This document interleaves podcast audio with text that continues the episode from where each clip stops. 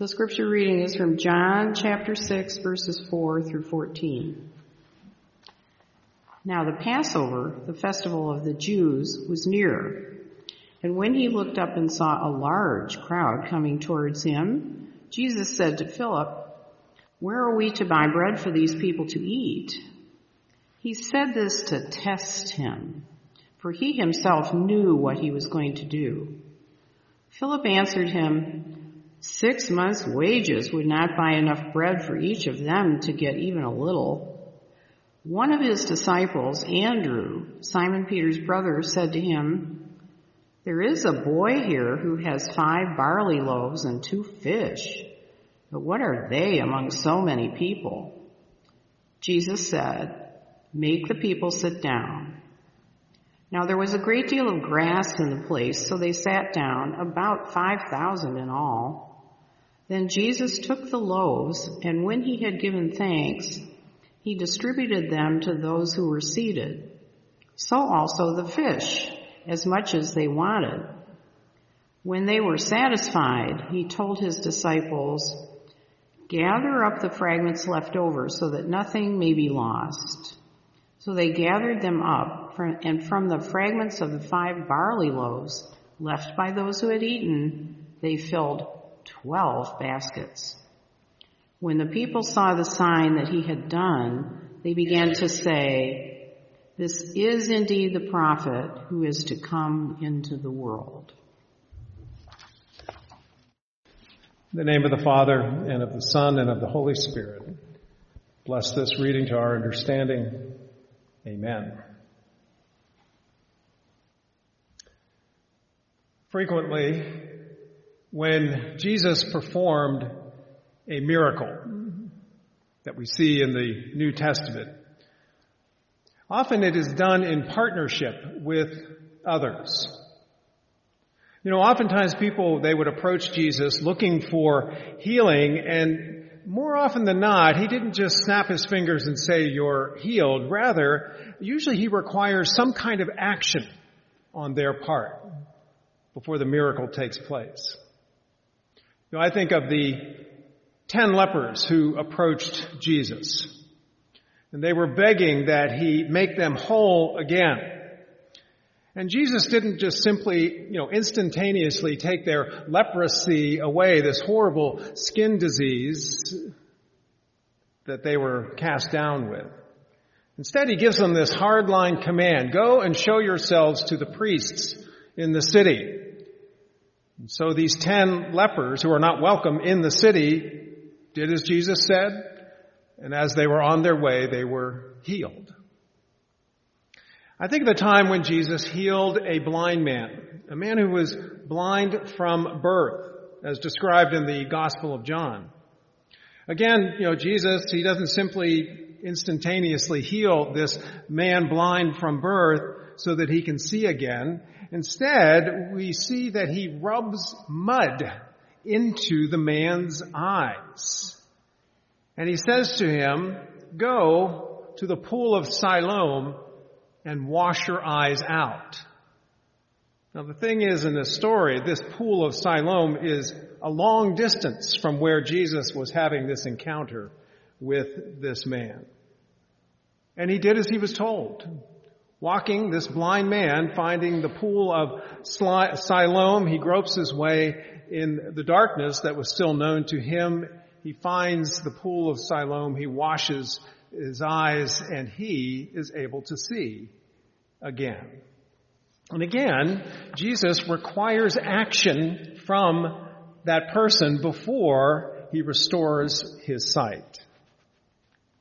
Another miracle I think about was when Jesus changed the water into wine as described in the Gospel of John. This was the first miracle that Jesus performed in that Gospel. When the wine gave out at a wedding celebration, his mother approaches him and says, you know, there is no wine.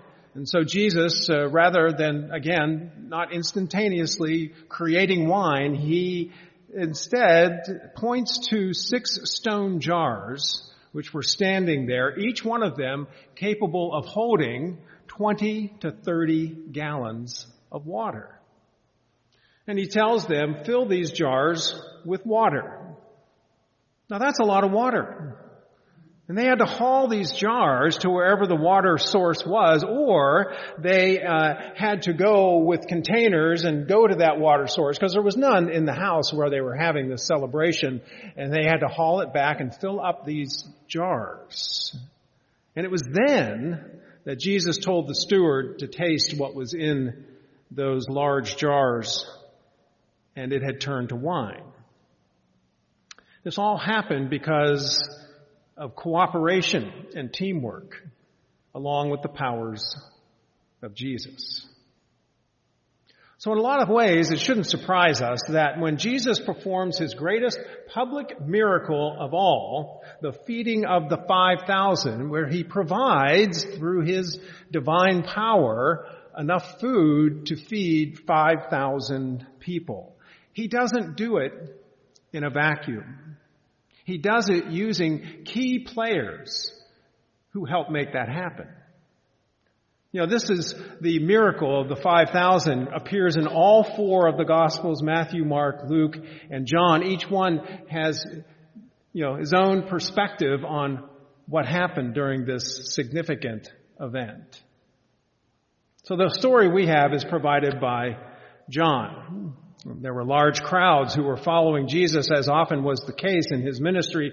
And we're told that Jesus went up onto a, a, mountain, a high place, and he looked down and he sees this sea of people before him. He sees also the time of day it is. These people are hot and they're tired and they're hungry.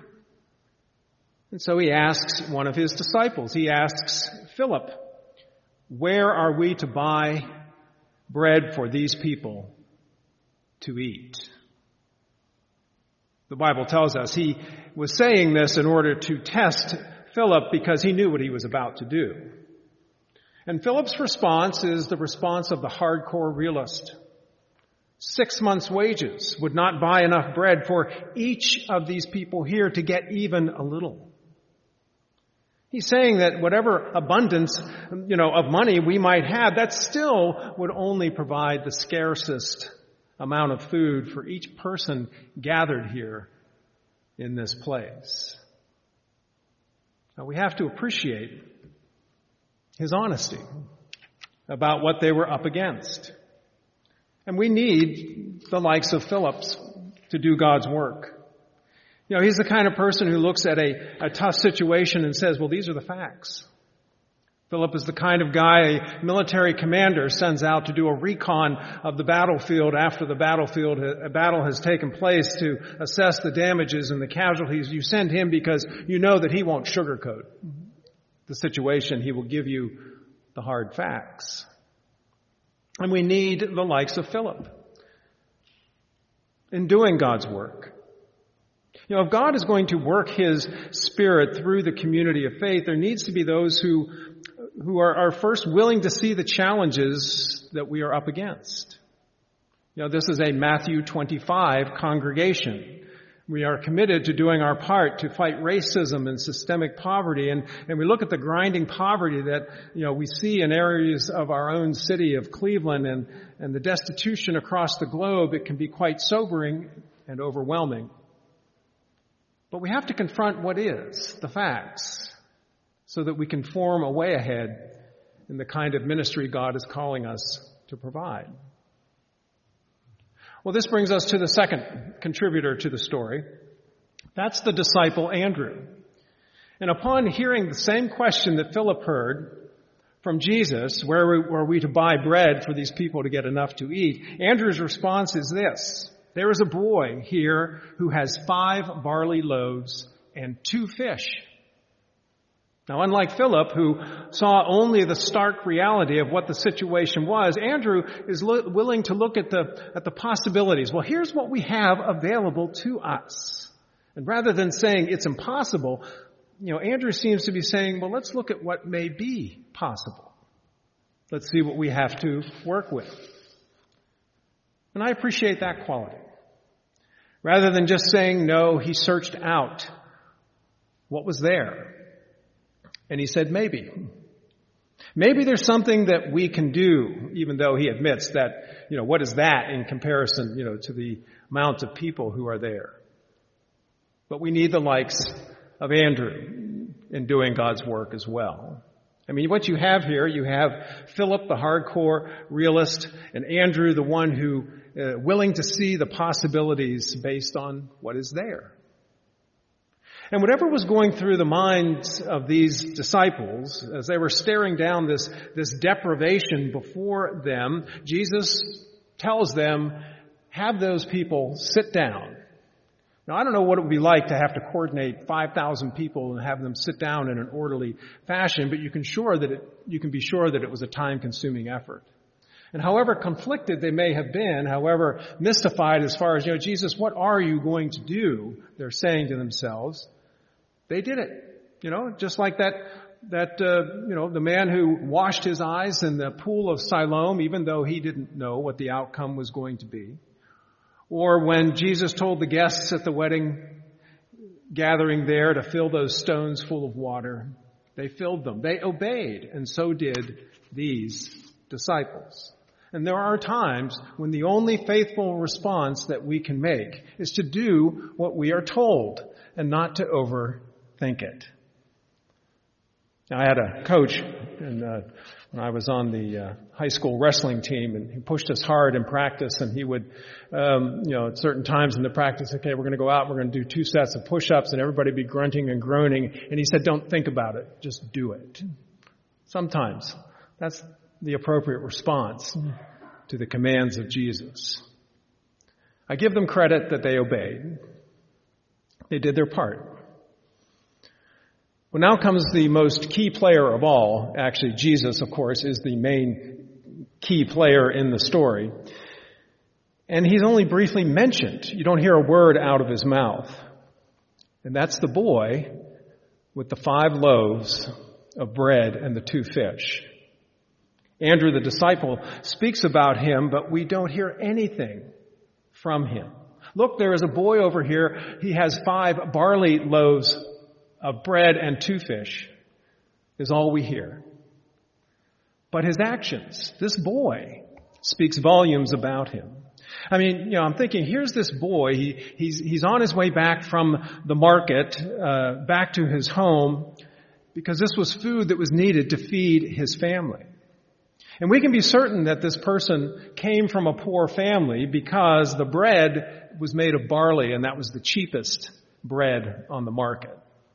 Five loaves and two fish may not seem like much, but it could very well have been the provision of food for his family for at least a few days. And while he's on his way back from the marketplace, holding this this uh, this bread and, and, and these fish, in his basket or whatever he was holding them in, he comes across this huge crowd swelling around the person of Jesus. Jesus goes up to this high place and he sees all the people who are there. So he gets caught up wanting to know what it is that's happening. They're angry. They're hungry. They want something to be done.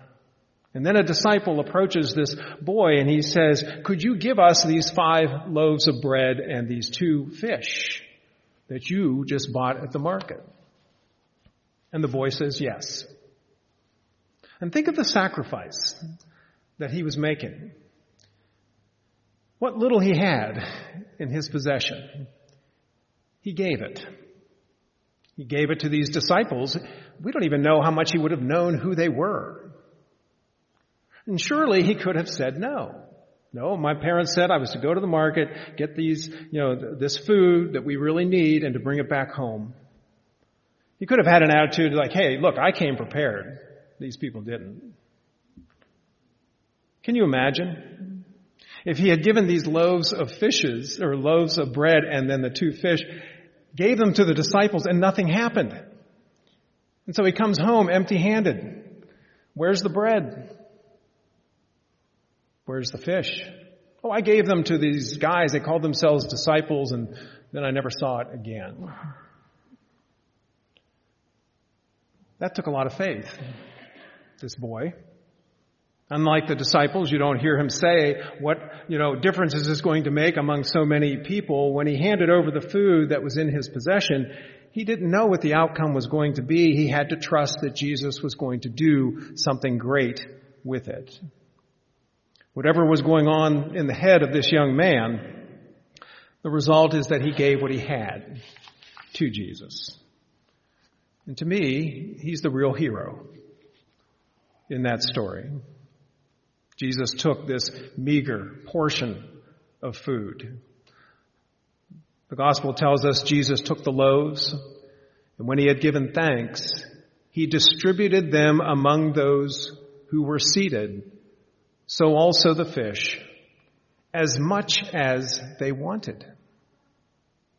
And then they gathered up what was left over. They gathered them up, the fragments of the five barley loaves left by those who had eaten. They filled 12 baskets. All of this happened because a boy was willing to share what little he had. When asked to hand it over, he said yes. And just one more thing to consider. You know, those hungry people who received the, the bread and the fish, I mean, they actually play a part in the story as well because as they received the bread and the fish, they shared it with each other. The Bible doesn't tell us, okay, there's all this abundance of food and they start tucking it away in their pockets or whatever they had to carry things in.